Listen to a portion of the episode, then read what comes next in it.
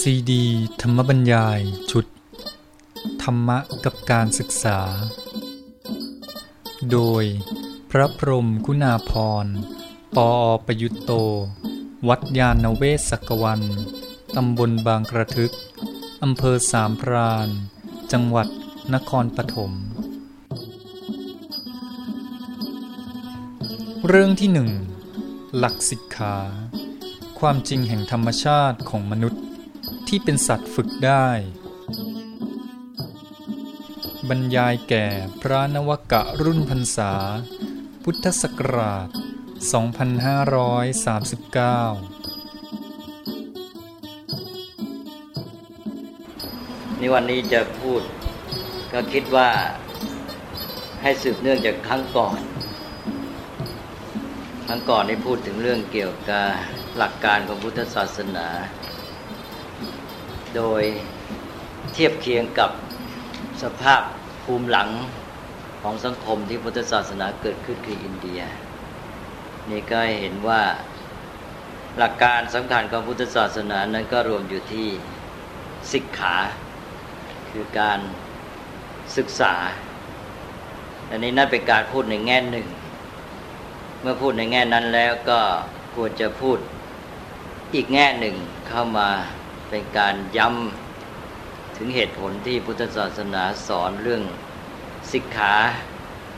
หรือพูดให้เต็มว่าใจสิกขานี้เป็นหลักการสำคัญ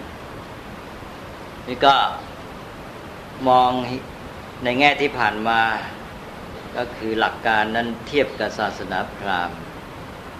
ที่เขามีการนับถืออ้อนวอนเทพเจ้า ทีนี้มาดูว่าหลักการนี้ที่จริงนั้น ก็เป็นการสอนตามธรรมชาติของมนุษย์นั่นเอง เพราะฉะนั้นเหตุผลสำคัญที่พระพุทธเจ้าสอนเรื่องไตรสิกขานี้ก็ เป็นเหตุผลที่เกี่ยวกับธรรมชาติของมนุษย์ หรือว่าพระพุทธเจ้าสอนหลักธรรมนี้ขึ้นมา ก็สอนโดยถือเอาธรรมชาติของมนุษย์นี่เอง เป็นพื้นฐาน ธรรมชาติของมนุษย์คืออย่างไร รรมชาติของมนุษย์นั้นตามหลักพุทธศาสนาก็ว่าเป็นสัตว์ที่เรียกว่าต้องฝึกแล้วก็ฝึกได้คำว่าต้องฝึกหรือฝึกได้นี่ใช้คำบาลีว่า ธรรมะ ธรรมะทอทหาร ธรรมะทอทหารก็เขียนคล้าย ๆกันกับธรรมะ ที่เรารู้กันทั่วไปว่าหลักธรรมคำสอน หรือว่าทอทหารมหาอากาศมอมาสองตัวสละอะถ้าเป็นธรรมะที่เป็นหลักธรรม ก็เพียงเปลี่ยนเป็นทอทงทอทงมหาอากาศมอมาสองตัวสละอะธรรมะนั่นก็เป็นหลักการของธรรมชาติ นี่ธรรมะทอทหารนี่เป็นธรรมชาติของมนุษย์ เป็นสัตว์ที่ฝึกได้และต้องฝึก อันนี้ก็เทียบกับสัตว์ทั้งหลายชนิดอื่น สัตว์ชนิดอื่นนั้น ตามปกติโดยทั่วไปแล้วก็ถือเป็นสัตว์ที่ฝึกไม่ได้ คือฝึกได้น้อย ไม่ใช่หมายความฝึกไม่ได้เลย ฝึกได้น้อยจนกระทั่งการฝึกนี้ไม่ค่อยมีความหมายสำหรับการดำรงชีวิตของเขา ทีนี้เขาอยู่ได้ด้วยอะไร ภาษาปัจจุบันถือว่าเขาอยู่ได้ด้วยสัญชาตญาณสัตว์ชนิดอื่นเนี่ยเกิดมาแล้วอาศัยสัญชาตญาณก็อยู่ได้ เรียนรู้น้อยฝึกน้อย สัตว์ต่าง ๆ เกิดมาออกจากท้องแม่เขานี่ชั่วประเดี๋ยวเดียว เขาก็เดินได้วิ่งได้ว่ายน้ำได้ บางชนิดก็อาจจะต้องสองสามวันแต่รวมแล้วก็คือว่าเรียนรู้น้อยฝึกน้อย ทีนี้ส่วนส่วนมนุษย์นั้นไม่เหมือนสัตว์เหล่านั้น มนุษย์นี้ เกิดมาแล้วช่วยตัวเองไม่ได้ ยังไม่สามารถดำเนินชีวิตได้ ก็ต้องอาศัยพ่อแม่เลี้ยงดู ซึ่งใช้เวลานานมาก อาจจะเป็นไม่ใช่อาจจะเป็นและต้องเป็นเวลาหลายปีทีเดียวจนกระทั่งอาจจะสิบปียี่สิบปี จึงจะสามารถดำเนินชีวิตได้ด้วยตนเอง ทีนี้ ในระหว่างที่คนอื่นเลี้ยงดูนั้นน่ะเราจะต้องมองที่ตัวเขาว่าเขาทำอะไร ระหว่างที่พ่อแม่เป็นต้นเลี้ยงดูนั้น ตัวเขาเองก็คือฝึกตัว เรียนรู้ศึกษา เขาก็เรียนรู้ฝึกขัดตนเองพัฒนาตนเอง ในการที่จะดำเนินชีวิตเป็นอยู่ให้ได้ การเรียนรู้นี้ก็แทบทุกอย่าง แม้แต่ว่าการเป็นอยู่ประจำวันในเรื่องง่าย ๆ กินนอน นั่ง ยืน ขับถ่าย สารพัดต้องฝึกหมด ต้องเรียนรู้หมด ไม่ได้มาด้วยตัวเอง ไม่ได้มาเองโดยธรรมชาติจนกระทั่งในราวปีหนึ่งก็มีการฝึกเดิน ฝึกพูด ก็ต้องมีการฝึกกันทั้งนั้นเรียกว่าเรียนรู้นี่คือคำว่าการฝึกภาษาพระท่านใช้คำว่าธรรมะธรรมะทอทหารมอมาสละธรรมะแปลว่าการฝึก พอเป็นคนก็เลยซ้อนมออีกตัวหนึ่งเป็นธรรมะแปลว่าสัตว์ที่ต้องฝึกอันนี้คำว่าธรรมะฝึกเนี่ย ก็เป็นศัพท์ที่ใช้แทนกันได้ หรือใกล้เคียงมากกับคำว่าสิกขา สิกขาก็แปลว่าเรียนรู้ฝึกเหมือนกัน แล้วใช้กันได้กับคำว่าพัฒนา ก็แปลว่าทำให้เจริญขึ้นมาเพราะนั้นเราจึงแปลกันว่า เรียนรู้ฝึกฝนพัฒนา มนุษย์จะเป็นสัตว์ที่ต้องเรียนรู้ฝึกฝนพัฒนาอย่างที่ว่ามา เมื่อเขาฝึกฝนพัฒนาเขาก็สามารถดำเนินชีวิตอยู่ได้ แต่ก็เป็นข้อพิเศษเมื่อเราเทียบกับสัตว์อื่น ก็คือว่ามนุษย์นั้นไม่ได้การดำเนินชีวิตมาเปล่าๆแต่ว่าต้องลงทุนด้วยการฝึกฝนเรียนรู้ ไม่เหมือนสัตว์ชนิดอื่นที่ว่าการดำเนินชีวิตของเขานั้นได้มาส่วนใหญ่ด้วยสัญชาตญาณเพราะฉะนั้นสัตว์ชนิดอื่นนั้นพอเกิดมาก็เป็นอยู่ได้ง่าย ๆ เรียนรู้นิดหน่อยเท่านั้นเอง สก็เดี๋ยวก็ว่ายน้ำได้เดินได้ รู้จักหากิน ช่วยตัวเองได้ ถ้าในแง่ของธรรมชาติพื้นฐานอย่างนี้ก็เท่ากับมนุษย์นั้นสู้สัตว์ชนิดอื่นไม่ได้สัตว์ชนิดอื่นนั้นไม่ต้องฝึกไม่ต้องเรียนรู้ไม่ต้องพัฒนามันก็อยู่ได้โดยสัญชาตญาณส่วนมนุษย์นั้นต้องเรียนรู้ต้องฝึกหัดพัฒนาจึงจะดำเนินชีวิตไปได้ มีสัตว์บางชนิดที่ว่าฝึกได้ โดยเทียบกับสัตว์ชนิดอื่น แล้วก็ฝึกได้มากหน่อย เช่น ช้างม้าลิง เป็นต้นหรือปลาโลมาอย่างนี้นะก็ฝึกได้มากหน่อย สามารถเรียนรู้ได้เยอะ แต่ก็มีขีดจำกัด ไปไม่ได้ไกล แล้วข้อสำคัญก็คือฝึกตัวเองไม่ได้ ต้องอาศัยมนุษย์ฝึกให้ ความสามารถนั้นมาอยู่ที่มนุษย์ที่ไปฝึกให้สัตว์อีกทีหนึ่งก็ทำให้ช้างนี่สามารถลากสูงได้ ไปรบทำสงครามได้มาก็เอามาใช้เป็นพาหนะ ลิงก็เอาไปเก็บมะพร้าวให้เจ้าของสวนเป็นต้น หรือไปเล่นละครลิง ก็รวมแล้วมนุษย์เนี่ยฝึกให้เท่านั้นอันนั้นก็เป็นอันว่าสัตว์นี่ เรียนรู้ฝึกหัดพัฒนาได้น้อย แล้วถ้าได้มากหน่อยก็ต้องอาศัยมนุษย์ฝึกให้ ถึงจะฝึกอย่างไรก็มีขอบเขตจำกัดไปไม่ได้ไกล ก็จบกันแค่นั้นแหละ จบแค่มนุษย์ใช้งานแล้วไปเล่นละครสัตว์ไม่ได้ดีไปกว่านั้น ทีนี้มนุษย์นี้เสียเปรียบตอนที่ว่าถ้าไม่ฝึกไม่เรียนรู้ ก็ไม่สามารถเป็นอยู่ได้ ก็จึงเรียกว่าเป็นสัตว์ที่ต้องฝึก แต่ว่า ในการที่ต้องฝึกนี้ก็เป็นสัตว์ที่ฝึกได้ด้วย ตอนที่ว่าฝึกได้นี่แหละ ที่สำคัญมากก็คือว่าพอฝึกแล้วก็ประเสริฐเก่งสามารถยิ่งกับสัตว์ทั้งหลายทั่วไป สัตว์ทั้งหลายนั้นอยู่ได้ในสัญชาตญาณแต่ว่าก็อยู่อย่างนั้นแหละจนตลอดชาติจนกระทั่งตายไป ก็ย่ได้เกิดมาได้เท่าไหร่ก็ตายไปได้เท่านั้นนะไม่ค่อยมีการเปลี่ยนแปลง เพราะฉะนั้นเขาก็อยู่ด้วยสัญชาตญาณของเขาอย่างนั้นตลอดชีวิต โลกของสัตว์ทั้งหลายก็อยู่ในท่ามกลางธรรมชาติ อยู่ตามพื้นฐานเดิม ส่วนมนุษย์นั้นเป็นสัตว์ที่ฝึกได้ เพราะความที่ฝึกได้เรียนรู้ได้พัฒนาได้ ก็เลยฝึกกันเรื่อยไป ฝึกไม่รู้จักจบ เรียนรู้ถ่ายทอดความรู้จากบรรพบุรุษก็ได้ ตัวเองเรียนรู้ฝึกตัวเองให้ทำอะไรต่าง ๆ ได้ จนกระทั่งว่าเรียกได้ว่าแทบไม่มีขีดจำกัด นี่พอมนุษย์เรียนรู้ฝึกหัดพัฒนาไปก็สามารถที่จะมาประดิษฐ์สร้างสารวัตถุต่างๆ ที่เป็นของเป็นเครื่องมือเครื่องใช้ ตลอดจนกระทั่งเป็นเทคโนโลยีก็ทำให้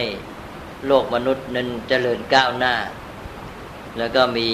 การจัดสรรระบบสังคมความเป็นอยู่อะไรต่างๆ ขึ้นมาเป็นวัฒนธรรมเป็นอารยธรรม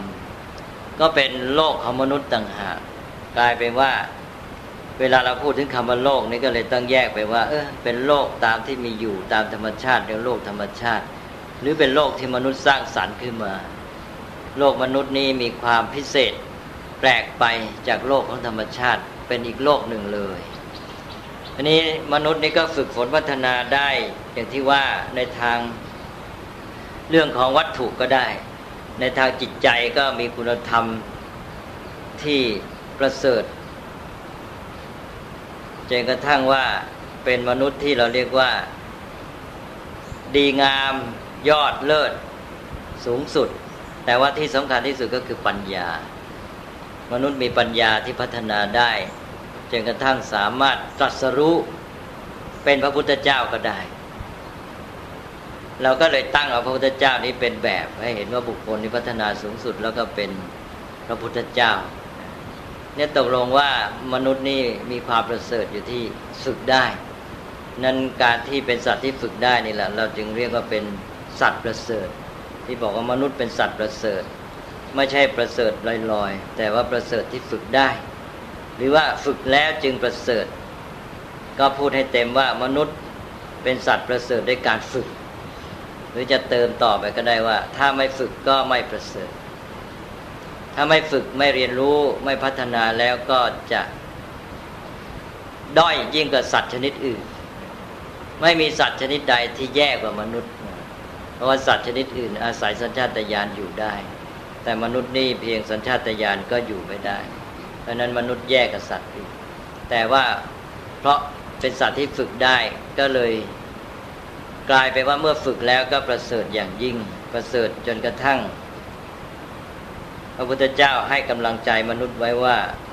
มนุษย์ที่ฝึกตนดีแล้วนั้น ประเสริฐแม้กว่าเทวดาและพระพรหมแม้แต่เทวดาและพระพรหมก็หันมาเคารพบูชาพระมนุษย์ที่ฝึกตนแล้ว เราถือว่าพระพุทธเจ้าเป็นผู้พัฒนาฝึกตนสูงสุดแล้ว ก็จึงใช้พระพุทธเจ้าเป็นแบบฉบับ แล้วก็ว่าเทวดาและพรหมก็มาน้อมนมัสการพระพุทธเจ้า จะมีคาถาแสดงความประเสริฐของมนุษย์นี้ในเรื่องเกี่ยวกับการฝึกนี้ เยอะอย่างคาถาหนึ่งในธรรมบทก็บอกว่าวรมัสสตราทันตา อาชานียาจะสินทวากุญชราจะมหานาคาอัตทันโตตโตวรังบอกว่า อะไร พวกอัสดรช้างม้านะทั้งช้างทั่วไปและช้างหลวงต่าง ๆ เนี่ยฝึกแล้วประเสริฐเนี่ยหมายว่านี่ขนาดที่สัตว์ ชนิดที่ฝึกได้นะก็ฝึกแล้วก็นับว่าประเสริฐดีใช้งานใช้การอะไรได้ มีความสามารถมาก แต่ถ้าบอกว่าอัตทันโตตโตวรัง คนที่ฝึกตนแล้วประเสริฐกว่านั้นเพราะนั้นก็มาจบที่มนุษย์ว่ามนุษย์นี่แหละ ฝึกได้มากและประเสริฐที่สุดจริงๆจนกระทั่งถึงคาถาอย่างคำว่า มนุสภูตังสัมพุทธัง อัตทันตังสมาหิตัง เทวาปินมัสสันติ ว่าพระสัมมาสัมพุทธเจ้านี้ทั้งที่เป็นมนุษย์นี่แหละ ฝึกพระองค์ดีแล้วมีพระฤทัยอบรมถึงที่แล้ว แม้เทพทั้งหลายก็น้อมนมัสการเนี่ย ก็เป็นคาถาที่แสดงธรรมชาติของมนุษย์ด้วย แล้วก็ให้กำลังใจแก่มนุษย์ด้วย ว่าเรานี่สามารถฝึกตนให้ดีให้ประเสริฐได้อันนั้นก็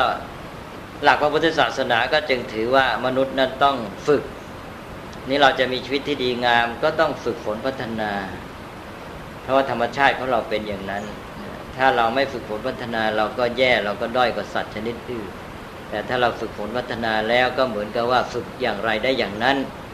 จนกระทั่งเป็นผู้ประเสริฐที่สุด เมื่อมนุษย์ได้มองเห็นธรรมชาติเขาตนเป็นอย่างนี้แล้วก็จะได้ตั้งอกตั้งใจนำเอาหลักการเราธรรมชาตินี้มาใช้ประโยชน์ ในการที่จะทำให้ชีวิตของตัวเองดีงามประเสริฐขึ้นไม่ฉะนั้นแล้วก็จะฝึกหรือเรียนรู้โดยไม่รู้ตัวเท่าที่พอจะมีชีวิตอยู่ได้ อย่างที่กล่าวแล้วว่าการดำเนินชีวิตของมนุษย์นั้นไม่ได้มาเปล่าๆแต่ต้องลงทุนด้วยการเรียนรู้และฝึกฝนราะนั้นเราก็ฝึกฝนในการเดินในการกินในการพูดเป็นต้น พอเราพูดได้เดินได้เป็นอยู่ประจำวันได้ เราไม่สำนึกตระหนักในธรรมชาติของเราที่ว่าถ้าฝึกแล้วจะดีงามประเสริฐ เราเอาพออยู่ได้แล้วเราก็เลยหยุด เราก็หยุดฝึก หยุดเรียนรู้แค่ว่าพูดได้กินได้เดินได้อยู่ได้ เพราะนั้นศักยภาพความสามารถที่มีอยู่ก็เลยไม่ได้ผลไม่สำเร็จผล ไม่ออกผลมา ให้เกิดประโยชน์เท่าที่ควร ก็เอาแค่อยู่ได้พูดได้เป็นต้น นี่ถ้าเราฝึกต่อไปก็จะสามารถมีความประณีตของพฤติกรรม พฤติกรรมต่างๆ ในการเคลื่อนไหว ในการเป็นอยู่ ในการพูดเป็นต้นเนี่ย ก็ประณีตยิ่งขึ้น แล้วก็ได้ผลมีประสิทธิภาพยิ่งขึ้น ถ้าเราไม่ฝึกฝนต่อ เราก็ได้แค่เดินได้พูดได้ แต่พอเราฝึกแล้วเดินเป็นพูดเป็นเป็นต้นนะก็ทำให้ได้ผลดียิ่งขึ้น อย่างเรามีวัฒนธรรมเป็นต้น มีมาเรื่องของมารยาทอะไรต่าง ๆ เนี่ยเป็นการฝึก ให้มีพฤติกรรมที่ประณีตยิ่งขึ้น นอกจากพฤติกรรมประณีตยิ่งขึ้น แล้วจิตใจก็ประณีตยิ่งขึ้น มีคุณธรรมมากขึ้นเป็นต้น แต่ที่สำคัญที่สุดก็อย่างที่กล่าวแล้วก็คือปัญญา ปัญญาก็จะมีความเฉียบคม มีความลึกซึ้ง มีความกว้างขวาง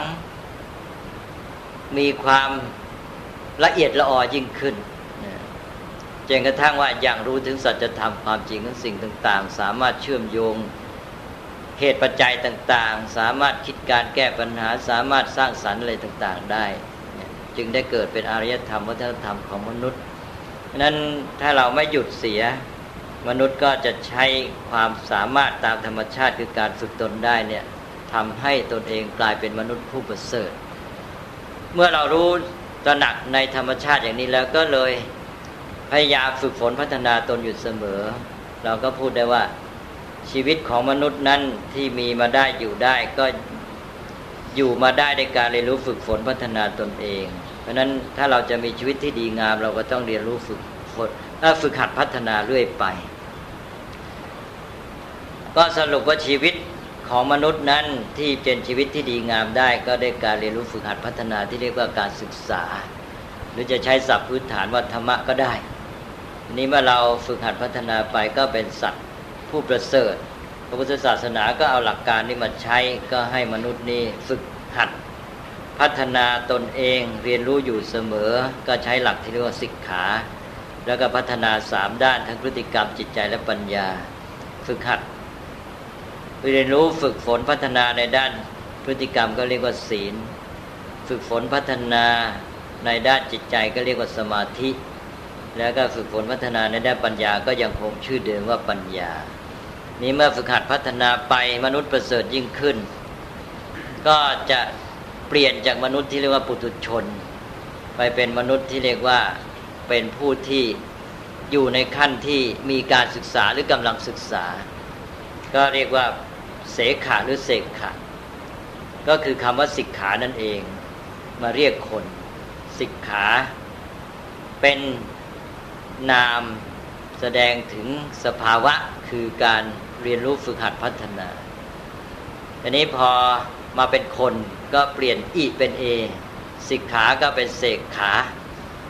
และทำอาเป็นอาก็เป็นเสกขะ นี่คือคนที่กำลังศึกษาหรือมีการศึกษา มีคำแยกผู้มีการศึกษานี่เป็นระดับต่าง ๆ ขั้นต้นเรียกว่าเป็นโสดาบัน แล้วก็สูงขึ้นไปอีกขั้นหนึ่งเรียกว่าสกทาคามี แล้วสูงขึ้นไปขั้นหนึ่งเรียกว่าอนาคามีสามระดับนี้ เรียกว่าเป็นเสกขาหรือจะพูดให้สั้นเขาอีกตัดกอไปเหลือเสขะเสขาหรือเสกขะแปลว่าผู้ยังศึกษาหรือกำลังศึกษาหรือเรียกว่ามีการศึกษาก็ได้ บางครั้งก็ยอมลดหย่อนให้เรียกเอาปุถุชนที่เป็นชั้นดีปุถุชนชั้นดี ท่านมีศัพท์เรียกว่ากัลยาณปุถุชน ปุถุชนชั้นดีก็ยอมให้เป็นเสขาหรือเสกขะได้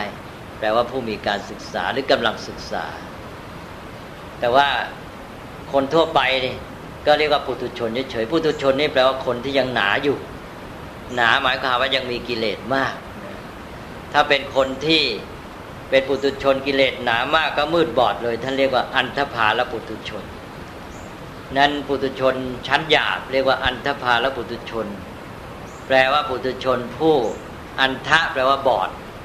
แล้วก็ภาละก็แปลว่าเขาเป็นอันธพาลไปทีนี้พอดีขึ้นมาก็เป็นกัลยาณปุถุชนนี่จัดเข้าในระดับของคนที่มีการศึกษา แต่ก็ยังต้องศึกษาอยู่ แล้วก็ไปเป็นโสดาบันสกทาคามีอนาคามี นี่ทั้งหมดเนี่ยยังอยู่ในระดับยังต้องศึกษา ทีนี้พอศึกษาจบ ไม่ต้องศึกษาอีกต่อไป ก็เป็นพระอรหันต์เรียกว่าอาเสขะหรืออาเสขะก็มีบุคคลระดับเดียวที่ไม่ต้องศึกษาถือว่าจบการศึกษาเรียกว่าอาเสขะคือพระอรหันต์รวมทั้งพระพุทธเจ้าด้วยก็เป็นพระอรหันต์เหมือนกันทีนี้ใครยังไม่เป็นพระอรหันต์ก็เลยต้องศึกษาเรื่อยไป นั้นอย่างพระที่บวชมานี่ก็เข้ามาเพื่อจะเรียนรู้ฝึกหัดพัฒนาตนเอง อันนี้ตราบใดที่ยังไม่เป็นพระอรหันต์ก็ยังต้องศึกษา แม้แต่บวชมาห้าสิบหกสิบปีจนกระทั่งว่าเป็นพระเถระผู้ใหญ่เป็นมหาเถระพรรษาอาจจะเอ้าอยู่ถึงอายุเก้าสิบก็อาจจะพรรษาก็แถวแถวเจ็ดสิบก็ยังต้องศึกษาอยู่นั่นแหละไม่รู้จบ เป็นเรื่องของชีวิตของเราบอกแล้วว่าชีวิตที่ดีงามคือชีวิตแห่งการศึกษา เรียนรู้ฝึกหัดพัฒนา ต้องเรียนรู้เรื่อยไป ถ้าใครไม่ศึกษาบทเป็นพระเข้ามาอายุเจ็ดสิบแปดสิบปีแล้วนะถือว่าตัวบทนาน ไม่ศึกษาไม่เรียนรู้ฝึกหัดพัฒนาตัวเองต่อไป ก็ถือว่าตกอยู่ในความประมาทนะก็ผิดธรรมะผิดผิดธรรมชาติของตัวเองแหละนั่นศึกษาก็ไม่รู้จบ เดี๋ยวนี้เขาเรียกว่าการศึกษาตลอดชีวิตเนี่ยเพิ่งมาระยะหลังเนี่ยมานิยมว่าให้คนต้องมีการศึกษาตลอดชีวิต พุทธศาสนาสอนมาตั้งนานแล้วถือว่าเป็นอย่างนั้นเองเป็นธรรมชาติของมนุษย์ ก็ต้องศึกษากันไปจนกว่าจะเป็นพระอรหันต์เดี๋ยวนี้เราก็มาบอกว่าอ้าวสังคมก็ให้เป็นสังคมเป็นการศึกษาหรือเรียนรู้อ้าวพระพุทธศาสนาก็สอนมาตั้งนานแล้วว่า คนทุกคนนี่จะต้องศึกษาเรียนรู้ฝึกหัดพัฒนา นั้นสังคมมนุษย์ก็เป็นสังคมของคนที่เรียนรู้ศึกษาพัฒนาทั้งนั้น เวลาศึกษาพัฒนาอย่างนี้ มาเป็นพระโสดาบันขึ้นไปเนี่ยจนกระทั่งเป็นพระอรหันต์เนี่ยท่านจึงถือว่าเป็นอริยชนที่แท้จริงความเป็นอริยะหรืออริยะเป็นผู้เจริญ เป็นผู้ประเสริฐนั้นอยู่ที่การที่ได้ศึกษา เพราะฉะนั้นพระพุทธศาสนาก็เปลี่ยนใหม่ จากแนวคิดของพวกอาริยัน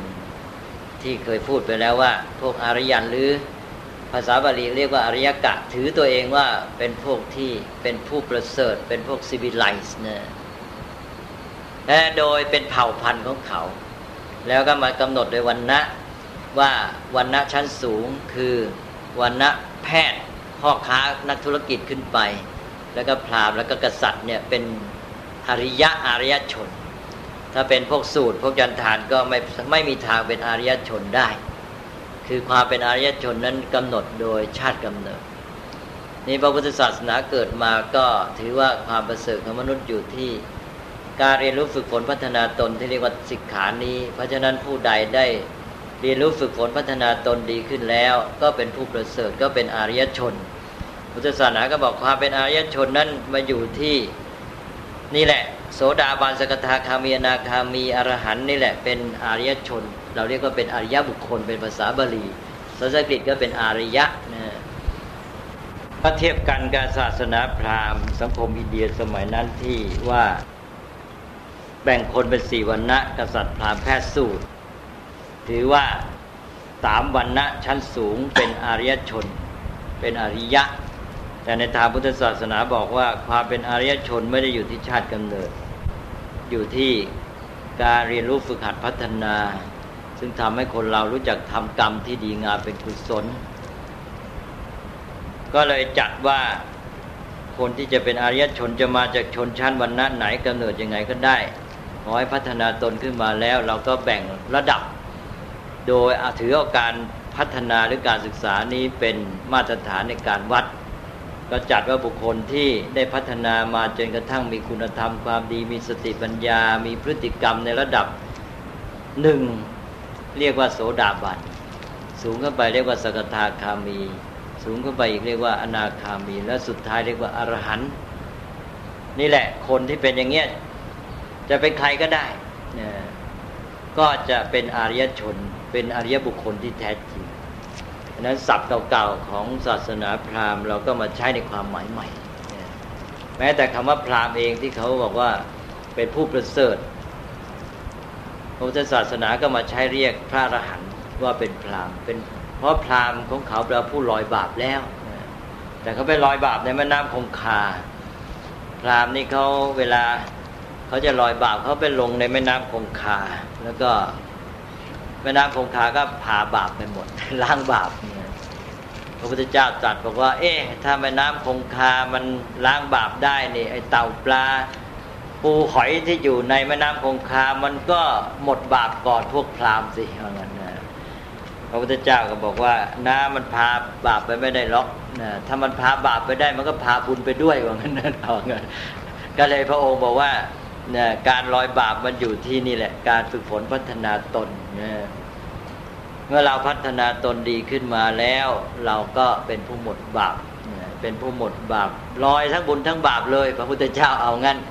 พระก็ตั้งใจจะลอยแต่บาปทีนี้พระพุทธเจ้าบอกไม่ต้องหมดไม่ต้องไปลอยเฉพาะบาปลอยให้หมดลอยทั้งบาปทั้งบุญเลยนะอันนั้นก็เป็นพระอรหันต์นิพนธ์ทั้งพ้นจากทั้งบุญทั้งบาป พ้นหมดเลยนะสู่ความบริสุทธิ์ที่แท้จริงนะก็เราก็เลยบอกว่าพรามที่แท้เนี่ยคือพระอรหันต์เป็นใครก็ได้ จะอยู่ในวันณะไหนก็ได้ ขอให้ประพฤติปฏิบัติฝึกฝนพัฒนาตนแล้วก็เป็นพรามและเป็นพรามที่แท้จริงด้วย วันนี้ก็คิดว่าคงจะพูดกันเท่านี้ก่อนนะให้เห็นว่าหลักการของพุทธศาสนาเรื่องไตรสิกขานี้ก็ เป็นการสอนที่อยู่บนพื้นฐานของความเป็นจริงของธรรมชาติ คือธรรมชาติของมนุษย์นั่นเองที่ต้องเรียนรู้ฝึกฝนพัฒนาจึงจะมีชีวิตที่ดีงามได้นี่ก็ถ้ามนุษย์มาตระหนักสำนึกในธรรมชาติของตนอันนี้แล้วก็จะได้ปฏิบัติตนให้เป็นไปตามธรรมชาติของตนเอง ใช้ความจริงตามธรรมชาตินี้ให้เป็นประโยชน์ แล้วก็กลับทำให้ชีวิตของตนได้ดีงามประเสริฐอย่างที่กล่าวมา วันนี้ก็ขอพูดยุติกันไว้เพียงเท่านี้ก่อน